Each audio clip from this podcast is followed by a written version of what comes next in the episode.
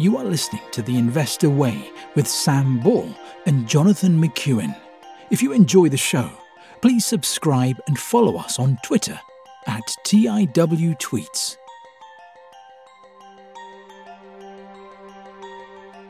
Hello, welcome to the Investor Way with me, Sam Ball. It's the 11th of April, 2023, and I'm joined today by my co-host John McEwen. In this week's episode, we'll be discussing AG Barr, JD Wetherspoon, Next, Admiral, Carnival, and our US company of the week is Cazoo. Although it's actually only operates in the UK, as we'll get to, but it's US listed. John, shall we start with AG Barr? It's a technology company. Absolutely. Um, so Not AG uh, Bar, though. No, no, that's very much not. Soft drinks maker, and well, I should say cocktails too. Owner of Irn-Bru and Funkin' Cocktails, they had their full year results out with revenue rising 15.9% on a like for like basis, with total sales in the year reaching £317.6 million. Driven by strong revenue growth across all of its core drinks brands, Irn-Bru, Rubicon, and Funkin' Cocktails. Underlying operating profit moved up from £38.9 million to £43.3 million. However, margins fell from 14.9% to 13.6%, reflecting cost inflation, significant marketing spend, and the impact from acquiring the lower margin MoMA and Boost brands. Net cash fell from £68.4 million to £52.9 million, mainly due to acquisitions made last year. Free cash flow fell from £39.5 million to £22.9 million as the group invested in the newly acquired businesses. The group says it is now in an investment phase and it expects operating margins to fall in the short term as a result of continued investment, ongoing inflationary pressures, and the initial dilutive impact of the Boost acquisition. It then expects operating margin to recover over the medium term. A final dividend of 10.6 pence per share brings the total for the year to 13.1 pence, which is a 9.2% increase on last year's dividend. Shares were down slightly in early trading, and in terms of valuation, AG Barr has a market cap of 569 million pounds and trades at 17 times forward earnings with a prospective dividend yield of 2.8%. It was very impressive in terms of revenue growth and some innovation paying off with the existing brands like Rubicon moving to or into the energy drinks market and continued success with the Funkin' Cocktails brand too. I suppose one of the big questions is how the acquisitions will play out because they did pay a lot for both Boost and MoMA, and the shares certainly aren't cheap. So things will have to go very well, or they're likely to be burnt by it. And from a personal investor's point of view, you've got Britvic, which arguably has more growth ahead of it with the expansion in Brazil, probably stronger brands too and a lower valuation. So I, I, it's probably not one for me, although I don't hate it. I think there are a few question marks over it. Sam, what are your thoughts? I remember, I think last time we looked at Britvic, I think their numbers were pretty good. In fact, I'll just have a look at them. So in the first quarter, looks like revenues were up 7.3% in constant currency. So that is lower, but that's on the trading update, whereas this is for a different period. Uh, double digit revenue growth across all units. So at the very least, they were similar. You know, so Britvic was at double digits anyway, at the very least. PE is about 15 and a half, so it's cheaper. Like you say, I think it's got the better brands. I, I think the acquisitions AG Barr's done are good. I, I do like like the the MoMA one, which is like the oat milk or something like that. And I, I like the the Funkin' cocktails as well. I think that's quite a good acquisition, but they're small, and it'll take a long time before they actually contribute anything significant significant to the business. I think these are good results. If you're looking at it on its own, you'd probably say, "Oh, that's all right." It's got some decent brands, but once you once you compare it to Britvic, it's I think Britvic has the better brands. It's got the emerging markets exposure. It's got the higher dividend. I just think it's a case of opportunity cost with AG Barr, although these are pretty good results. And I do quite like the acquisition strategy. Good enough for your watch list, or Probably not. It would probably have to be as good as or better than Britvic. for my watch list. I think Britvic's good enough, but then it's like if it was Yeah. going on, it, it would probably be Britvic coming off because I wouldn't want two Yeah, um, soft drinks makers. yeah. So so Yeah. yeah, so in the absence of Britvic, it might be, but with Britvic, it isn't. Yeah. Okay. On to um, a pub. A pub. That's one way of putting it. JD Wetherspoons, the- probably the uh, biggest chain of pubs in the UK. They have come out with their half year results, and half year revenues were 916 million, which were up 13% on a like for like basis, and were also up against pre pandemic levels. Underlying operating profit was 37.4 million, materially up from close to break even in the first half of last year. This is because costs grew at a slower rate than revenues. The group generated free cash flow of 166 million against a cash outflow of 34.5 million last year. Net debt fell from 920 million to 743.9 million. Sales are at 14.9% for the first seven weeks of the second half of the financial year. It's worth noting that although revenues is above pre-pandemic levels, profitability definitely isn't due to the higher costs that they're suffering, which we did go into quite a bit of detail on last time we covered them. Prices are up about 4% from last year, and they're hoping that they'll be able to keep their price rises below inflation. It is worth noting as well, they do exit from their price fixes later this year from their contracts that they'd hedged. However, compared to last time we did them on the show, the energy prices seem to have calmed down a little bit. So it might look like quite a smart move, actually. So they're probably a bit better on that front than last time we covered them. They're looking to sell over 30 pubs as they seek to increase their average size as well as the distance between them. This should help increase average overall footfall and profitability. It should also help them pay off some of the debt. Interesting as well, one thing we didn't pick up on last time, I think. The net asset value is probably understated in the accounts because the property portfolio has not been revalued since 1999. So if they were to set, flog absolutely everything, you would probably get a lot more than what it states in the accounts. I don't think we picked up on that last time. In terms of the valuation, business trades at a forward P of 21, and that compares to a 10 year average of 19.7, and the prospective dividend yield is half a percent. Last time we covered this, we were very critical of it. I think we expressed concerns it might go bust. I'm probably like the, the problem I've got with it is the net debt's far too high. So net debt is it's they've paid off a chunk of it, but it's still down to 743 million, and that's on underlying operating profit of 37.4 million. So if you assume the second six months will be as good as the first, it'll probably actually be better because you've got summer in there. So say they do 80 million underlying operating profit for the full year. With net debt of 740 million, that's still incredibly high as a proportion of operating profit. You might take the view, well, actually, they could afford they can afford to have higher debt because their assets are much higher than what's in the accounts. So if they were to sell every pub, you would probably still be left with a decent amount of shareholders. But in terms of the actual business operations, I think that is far too much debt. And the only way that they get rid of it is by selling pubs. Even if it was in a healthy state, I think that I wouldn't be interested in it because it's in such a tough industry. I like it as a consumer. But yeah, I think I take back what I said last time. I don't think they're going bust in the next few years, but I think I think the only way to avoid it is to continue to sell off pubs. And then as to what state that leaves the business in, it's probably still not going to be in a state where I want to buy it. John, what are your thoughts on these results and the health of the business compared to last time? I mean, pretty similar, slightly better than last time, but I think it would be summarized that, yeah, as a consumer, it's great and it's a great value proposition, but as an investor, wouldn't go near it. Huge, huge debt and lots of uncertainties and lots of uncertainties about the sector as a whole, I think, too. So, yeah, not one for me. One thing I was thinking when I was doing my research was where it says they're selling 30 pubs. Who's buying a pub off spoons? Like, I just think, like, imagine if you're wanting to get into like the pub industry, and it's like, well, Wetherspoons couldn't make it work here, but Yeah. we'll give it a go. It's a quite a red flag man. there, isn't it? Yeah, it is, yeah. And unless it's being sold for other use, and I, I, Yeah. I mean, I don't, I don't know what. The, yeah, Well, some of them um, are in good locations, they're in like shopping centres and stuff like. But I suspect Yeah. they're not the ones they're getting rid of. yeah. Um, but then also, if they're getting rid of those, the, the ones in less desirable locations, how much are they actually getting for them? More than nineteen ninety nine.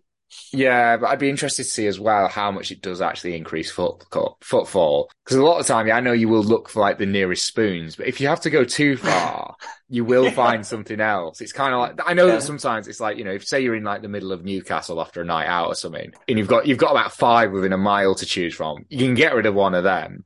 Yeah. But you know, if you have to drive a few miles compared to like driving, say you have to drive four miles compared to driving eight, that might be enough to put you off. So I think they do need to be careful with which ones they sell but I'm sure they yeah, will be. No, absolutely. Yeah. yeah. Okay. Should we move on, on to, to, our next business? Yeah, and one favourite of the show, I would say. Next, the clothing retailer had their full year results out with full year sales rising 8.4% to 5.1 billion pounds. And there was a growth in the retail and finance sales, up 30% and 10% respectively, while online sales fell by 2%. Pre-tax profit rose 5.7% to 870 million pounds as higher profits in the retail and finance divisions more than offset a 23% decline in the online profitability. Free cash flow, including lease-related payments, fell from 464 million pounds to 363 million pounds. Net debt, including leases, rose 9.8% to 1.8 billion pounds. A final dividend of 140 pence per share has been announced, bringing the year's total to 206 pence. Share buybacks for the year totaled 228 million pounds. Next expects full price sales to decline by 1.5% for the year ahead and pre-tax profits to fall to 795 million pounds. The shares were down on the announcement. In terms of valuation, Next trades at 13 times forward earnings and yields 3%, has a market cap of around 8.3 billion pounds. The full year profits were ahead of what Next had previously guided, and there was increase in retail sales, which are typically higher margin, and they did have a strong end of season sale. But I would wonder how much longer they can continue hiking prices before it sort of tempers demand. And they're a brand which I know we do like, but it isn't the strongest in itself. And they're sort of the middle of the road in terms of clothes. So going into these sort of tough, tougher times, as a retailer, I can't see it being easy, nor easy to hand, handle on those costs. They've done well so far, but I think you're beginning to see that sort of come through, I would probably be holding off buying next at the moment and expect to be in for a bumpy ride. Although of the retailers, clothing retailers certainly, it's probably one of the highest quality that we have got listed. So I wouldn't be so confident to bet against it, but I don't think it's going to be easy times probably over the next year, 18 months. Sam, what are your thoughts on next? I, I think these results are pretty good. I think in this environment, uh, I wouldn't have expected them to be able to raise sales 8.4% for the issues that you highlighted. However, as you pointed out, that is starting to feed through and it's reflected in the guidance. So we are expecting a drop next year and a drop in the profits. But it is a very, very good business. The shares fell 6% when the news came out, and I suspect it is because of the guidance for next year. Even after that fall, though, it still had a good year. So the shares are up, they're actually up almost 40% in the last six months. But then it's still, it is still pretty cheap. So it's trading at a forward PE of 13. And that's on that reduced guidance. And that compares to a 10 year average of 14. Plus the yield would be at 3%. And that is for what I think is a very good business. And one thing you've got with Next is because their their platform that they've built out is so good. You've still got the label operation, which where they can charge a commission for sales using their platform to other retailers. So they've got like recent Gap using them. And I, what I like about that is I think that Next at 13 times earnings, it's a very high quality business. There might be a tough couple of years ahead, but it's shown time and time again what a consistently good business it is. Over half the sales come from online you're getting a decent dividend. It doesn't really have to do much just to justify the current share price. And then on top of that, if labels just a huge, if labels are any kind of success, I don't feel like that's really priced in at all. So I do appreciate your concerns in terms of the business performance, but I think the business, even after a 40% rise in the last six months, I think it's so cheap. I think if you took a long term view on it, I, I do really like this business. And it's one, it's probably one of the businesses that's highest up my watch list in terms of ones that I like but don't own. But no, I, I think these are good results guidance is disappointing, but in when you actually think about the type of business it is and the environment we're in, it's not overly surprising. Yeah, and you make a good point on the valuation that these concerns are reflected in it, and it's not an expensive business. It is one of my favorite stocks that I don't own, but I just don't know if I want. I don't. I know a lot of it's online and stuff, but I just I don't know if I want additional retail exposure. I think, already, I think Boohoo has burned me pretty badly. I would have put Next instead of Boohoo though. yeah, yeah. No, I would. Well, agree with you there. Okay, on to an insurer. We don't have many insurers on the show. No, I try to avoid because they're hard to analyze. Um, however, we've got one today. Uh, I think it might be a debut. I'm not sure. I don't remember ever doing it before, but Admiral, the insurer, they have come out with their full year results and they reported revenue of 3.7 billion, which was up 5%. That was helped by an 11% increase in customer numbers to 9.28 million. Within that, net premiums rose 6.5% to 911 million. Profits before tax fell 39% to 469 million, and that was bigger than expected, mainly due to increased claims and the cost of servicing those claims. In response to higher costs, prices were increased significantly in the UK and the US. The group's combined ratio, which is a measure of insurance profitability, one of the reasons I don't like analyzing them. Um, but for anyone who's not sure what this means, basically anything over 100% for the combined ratio suggests that they were losing money on the insurance they were underwriting in the period. So their combined ratio is 101.7%, and that's up from 85.2%. So they are losing more money on the insurance there. Well, they're actually now losing money on the insurance they're writing for the year. Free cash flow rose from 175 to 367 million, and the solvency ratio, which is a measure of balance sheet strength, decreased from 195% to 180%. Surplus capital sits at 540 million over the regulatory requirement. The board has proposed full year dividends of 112p, and that's down 40% compared to last year. And the shares fell 7% on the announcement of the results. The international business was described by management as having very low average premiums, specifically in Italy and Spain. And the UK motor insurance is the largest division, accounting for over two thirds of turnover. To combat the rising cost of claims, prices have been hiked by mid single digits since the start of 2023 and are expected to keep rising. And they expect that trend to be seen in other divisions too. However, price actions did feed through to a decline in motor customers over the year. I think one of the issues I have with this is there's just absolutely I know some of them market themselves quite well, but really there's absolutely no way to differentiate yourself. It's just such a competitive market. No one really has any loyalty to their insurer. They just look for the best deal. If I think of my own insurance, I think I was actually with Admiral when we went into the first lockdown. And that was that period when no one was driving their cars and they gave £25 back to all the customers. I know a lot of insurers did do this, but they gave me 25 quid back and I still switched the next year. I don't know why they gave me the money back because it did nothing to build loyalty. I still switched any, I remember forgetting it as well. I was like, oh, that's really decent of them. And then when it came to switch, I just went for the lowest price. Like it's just they they should have just kept it. Um, But anyways, but it's a good example of just how competitive it is because that was something where I genuinely was impressed with the way they'd handled themselves, and I thought they'd done like the honourable thing and stuff, and I still just switched first chance I got. And then in as well in 2022, they passed on 66% of their insurance to the third parties, which is basically reinsurers. So like big, big insurers, like for example, like Berkshire Hathaway's insurers, they will go and basically insure insurance companies hold books and it means like they know that like if they lose more than X amount or whatever, they're getting that money back or they've passed it on and they know how much they're going to get. So it takes a lot of the surprises away from them. In terms of the valuation, the business trades at a forward PE of 15.1 and that compares to a 10 year average of 16.4 and the prospective yield is 6.1%. However, the payout ratio is about 90 to 95% of earnings. So if they do have another year like that and earnings drop again, that dividend will be coming down unless they want to borrow to fund it, which isn't great either.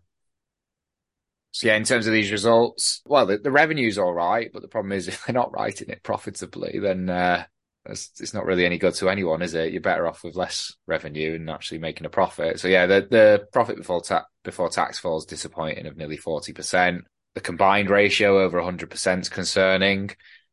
And I just think it's a really, really tough industry anyway, and they're probably going to continue to struggle as well. So I I wouldn't touch it, and I'd be very concerned about that dividend yield because I just think because it is basically all the earnings being paid out. If they do drop, which is a, there's a very good chance they could, then you're not going to be getting that six percent dividend you think you are. So I wouldn't touch it, but I probably wouldn't touch any insurer. John, your thoughts on these results and the valuation? Yeah, I mean, like you say, revenue increase was fine, but the profits before tax down 39%. I was interested, uh, I appreciate you may not have the numbers to hand, but how that compared with some of the other big UK listed insurers, whether they, it was sort of a similar picture across the board or whether it was Admiral having made some bad decisions. I don't know. I can have a quick yeah. look. So I don't know. I don't look at that many insurers. We have done a few before. um, but I do try and avoid them. However, I do know that Direct Line reported recently.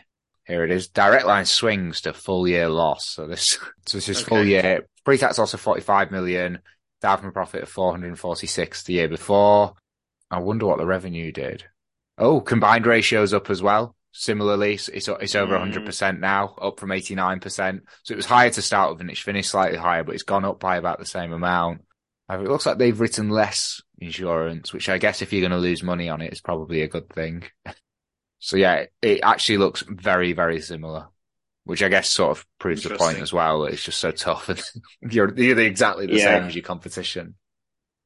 So on that basis, I probably wouldn't be looking at either, and I think it's something that does require some expertise too to really, um, you know, really be able to analyze it properly. So no, not one for me, Sam.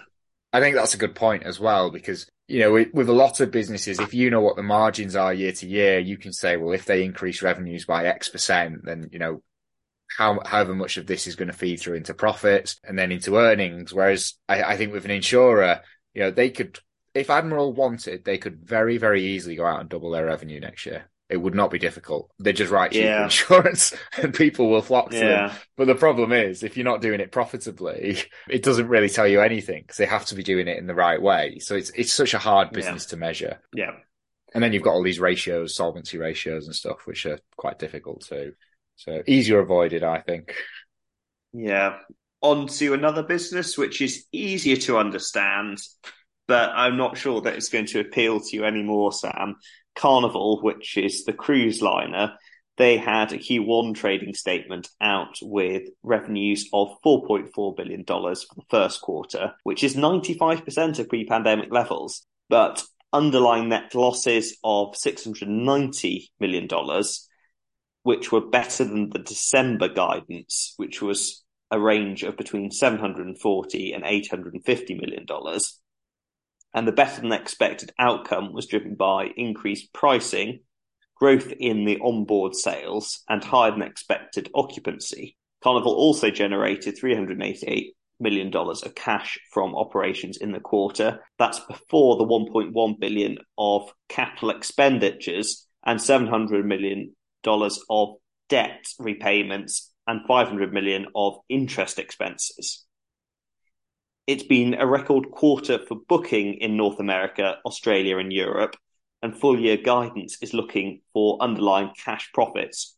from operations EBITDA of between 3.9 and 4.1 billion dollars, but still expects the company to record a net loss of between 350 and 550 million dollars. In terms of valuation, Carnival has a market cap of nine and a half billion pounds and trades at 0.1 times forward earnings compared with a 10 year average of 0.4. I don't think there's a, that much to say about Carnival. I would be staying away with a barge pole. It's got net debt of $30.5 billion, which is nearly eight times EBITDA. I wouldn't. Well, I, don't like the industry as a whole, and I think the business is in a very precarious state. It's the it's the first and probably is it the first time we've covered this, Sam? We covered it once before. I think we've slagged them off before. If not, we've definitely done Saga. Okay. Okay, fine, fine, fine, fine. I was going to say it's the first and probably last time we'll cover it, but um, it, maybe that's not true. Yeah, I don't think there's much redeeming. I suppose revenues coming back and, and coming coming back a decent amount, but the rest of the balance sheet makes it uninvestable. I think. Sam, what are your thoughts on Carnival? Would you be going on a cruise, looking at the shares? I'd be more likely to go on a cruise and buy the shares. Yeah, it's.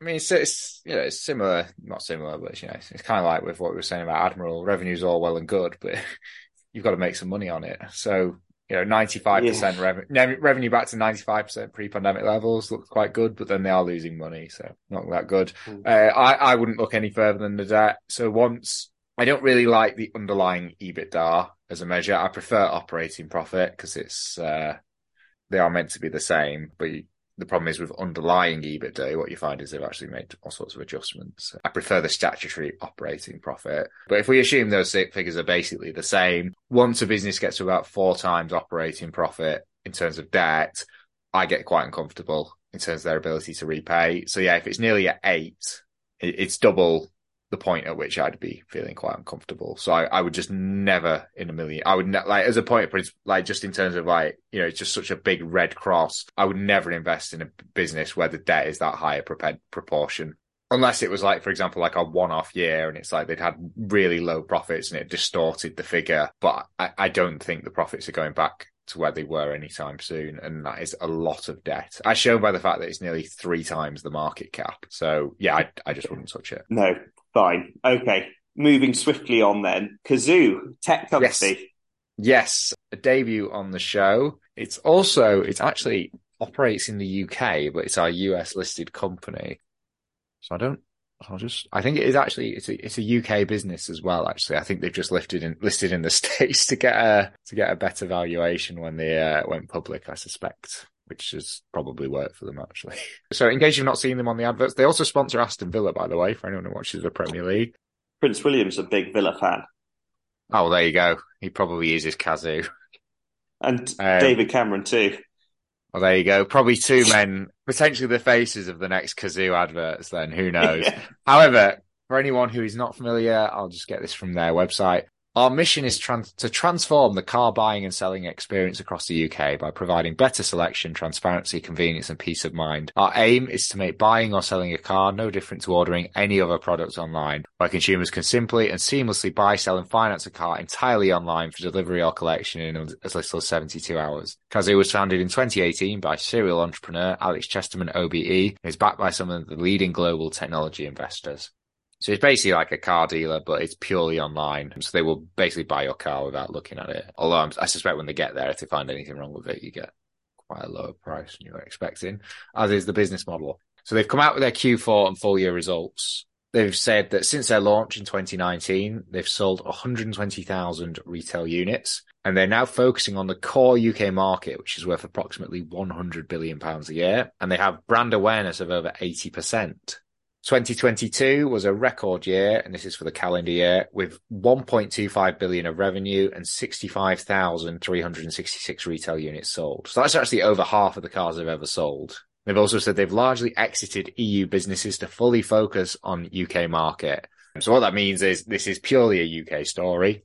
They've highlighted that they're disrupting the traditional model. So traditional dealership apparently only 67% in 2022 of respondents to their survey were likely to use a dealer to complete a car purchase, and that's down from 78% in 2019. And 52% would consider an online purchase for the next car, and that's up from 40% in 2019 as I will get into, I suspect these figures are slightly skewed by people's perceptions of using a dealer. However, I think for that 78 to 67% where people would consider using a traditional dealership, I think one thing that's not been included in that survey is the fact that a lot of the people who wouldn't use it have probably now gone to Auto Trader, a big favorite of the show. And I suspect they might be buying through Auto Trader to de- dealers listed on Auto Trader without realizing, or they would go on Auto Trader and look for the cheapest and not realize it's a dealer. So I think you're getting slightly distorted figures there because of the impact of Auto Trader on the UK market. In terms of their medium and long term targets, they've said that today they have a market share of approximately 1%. In the medium term, they want to turn that to 2%. And in the long term, they want to turn it to 5%. So they did actually say in another presentation they did a couple of years ago, where is it?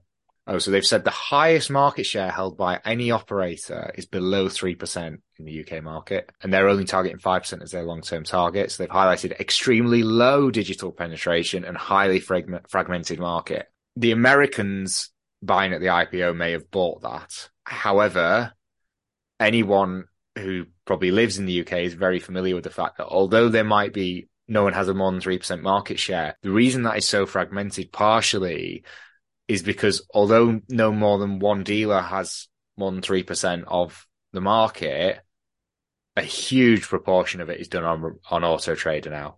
An Auto Trader will have more than 3% interestingly, I had a, I actually had a look at some of Auto Trader's figures as well. For the dealerships that are on there, apparently now two out of every three of their sales are generated through the Auto Trader platform. Because Auto Trader is offering the platform, it won't have a market share. It will just be 100% or maybe slightly lower if there's a few tiny competitors like Cazoo. But in reality, it's mass it's nowhere near as fragmented because all of these little dealers are listed on auto trader so that's what you're going up against so i think it's very very misleading to present it this way but anyway into the results for the 2022 year revenue is up 91% to 1.25 billion retail units sold up 88% 65,000 gross profit per unit was down 6% to 403 pounds per car a very high growth figures so where that gross profit's down, that means gross profit margin's down by 2% to 1.6%. And they've said that's due to inventory clearance early in 2022 and the push for growth. But there's been six, sequential improvement in quarter on quarter with stronger exit rate. The adjusted EBITDA, which I'm not a huge fan of as a metric anyway. However, even that's down 51% to a adjusted EBITDA loss of 254 million. And they've said that's larger due to lower gross profit and investments to drive growth. However, they're talking about these investments to drive growth, but they've pulled out of Europe. And they've said earlier on, they've already got 80% brand awareness. So it's not like people aren't aware of them. So anyway, as well, it's sort of hidden because they've not really they've not really put it in here because they're giving you the adjusted EBITDA instead. However, the total statutory loss was actually 704 million pounds, and that's on 1.25 billion of turnover, which is a really quite an impressive loss. They issued $630 million of convertible notes during the year. I can't imagine they're at fantastic interest rates. At this point, I sort of switched off because the results were terrible. So I didn't really go any further. And as well as that, I just felt like the business has been completely disingenuous that they're trying to pitch these sort of poxy little car dealerships as their competition when in reality their competition is Auto Trader and all these car dealerships can use Auto Trader and compete against them quite comfortably. I will have been in the 80% of customer uh, consumers that are aware of Cazoo. I've seen them, the advertising strongly. When I get my next car, I wouldn't even think to go on Cazoo. I would just go straight to Auto Trader. Same if I was selling it. And I think that's going to be the case for a lot of people. I think to dislodge Auto Trader, it, it would be like trying to dislodge Rightmove in property. I think it's mm. just, they're too entrenched. Anyway, if we go a little bit further in some of the figures. They've only been listed a few years. The figures have been terrible. And without going into too much detail, that is reflected in the share price. So they originally listed at about 200. Oh, in fact, it looks like on the day of the IPO, the high was $267 a share. It's now $2.72. So it's down about 98, 99% and still looks quite expensive. It's got a market cap of $104 million which will be down from about 10 billion when they listed. And in fairness to them, I, I do think if they could get 10 billion listing over in the US, I don't think they would have got anywhere near that in the UK. I don't think. I, I think they did a really, I think they really fair play to the management and like all the staff that were selling out because I think getting 10 billion for it, especially given the business would have only been like a year or two old at that point, I think they did fantastically well, especially when you look at what the business has done since. So yeah, not not really a huge amount more to say. Interesting because it is primarily focused on the UK, but I imagine a lot of the Americans that bought it on IPO had never even heard of Rightmove and just read the investor presentation and just thought we had this market where people are going to the dealers and no one's shopping online. And anyone that lives in the UK will know that's just not the case. Um, obviously, they do still operate, but they lose a lot of money. Looks pretty likely they're going to go bust in the next couple of years unless they carry on raising more and more finance, but when the market caps are low, I think they're going to struggle now to to raise the money that they need. So, so yeah, so I, I think they're probably going bust in the next couple of years. Even if they weren't, I wouldn't consider the the stock to be investable anyway, and I would just buy Rightmove. Um, would not sorry, and I'll just buy Auto Trader, which I think is a fantastic business. John, your thoughts on these results and the business? Yeah, I, I just don't get the investment case for it, and I think, as you ex- correctly explained, the role of Auto Trader in the UK car market. And I think if you accept and realize what Auto Trader is, and what Auto Trader does, I don't think Cazoo really has much of a place there. I think it probably is reflected in some of these numbers and the share price too. It's also interesting that you mentioned people who sort of don't use dealers, but I think even those, or even those people who sort of traditionally would use dealers are still doing it but they're often not necessarily turning up at their local dealership. They are going on to Rightmove as well to then Auto see Trader. I've done that as well. I mean, I think it's great for the consumer because it's you know it encourages competition, and I think it's also good for the smaller sort of more those sort of fragmented uh, smaller retailers in that they then get the whole audience and they can compete. And again, it sort of, I suppose, drives the prices down, which I appreciate is not great for the dealers, but the dealers have to pay it because so much, you know, it's a, it's a portal for everyone to go onto. Unless you're, I suppose, unless you're buying brand, brand new, in which case I don't think it should matter. Although I have heard, I think there are other portals, there's CarWow, where you can sort of do a comparison of buying a new car, and then I think the dealers compete. But I don't know that model too well. But yeah, I'm Auto Trader. I do like it a lot as a company. Maybe I should own it in addition to owning Rightmove because it's fantastic. Cazoo, and interestingly with Cazoo, I mean, th- this is just point of trivia. It was VCT backed, so I'm sure some people did very well out of that, and probably very in a very tax efficient way. Yeah, another thing is it says that only 2.38% of the shares are short. Which I no. I, I would actually I, I don't short companies because I don't know enough about it. Yeah. if I was somebody shorting companies, this is the kind of business I would be. This is one you wanted to. Because yeah, because it, it, looks it looks really bad. Um, I don't think they'll be sponsoring Aston Villa for much longer as well because I think they're going to run out of money. okay, which is a shame, actually, because I guess it's one of the few sponsors. Is it Aston Villa, the sponsor? It is, isn't it? Yeah, it is. Yeah, yeah. It's a shame. It's one of the few Premier League sponsors that's not a gambling company, uh, but not yeah. for long. I'm yeah, sure there not, is a not... gambling company in Gibraltar ready to step into the void were going to create. Uh, right. So, of the six businesses we've covered today, AG Barr, JD Wetherspoon, Next, Admiral, Carnival, and Cazoo. If you had to buy one, which one would it be? It's I mean I know I had a, a, few reservations about next, but it is a very easy choice this week, and it is going to be next. I would agree. If it wasn't next, it would be AG Barr, but it's quite a distant second for me. Yeah, yeah, no, I, I would agree with you there. And a lot of companies I just wouldn't touch for the barge pole. Yeah, not been the best week for that. Although in, in Admiral's defence, I mean the results didn't look very good anyway. But in Admiral's defence, even if they were good results, w- it would have gone in the too hard pile in any case. Yeah, yeah, absolutely. Well, thank you very much for listening, and we'll see you again next time. See you next week. Thank you for listening to The Investor Way. To get in touch, please follow us on Twitter at TIW Tweets. This podcast is for entertainment purposes only and does not constitute financial advice. Neither Sam nor Jonathan are financial advisors. For investment advice, please consult professional advisors.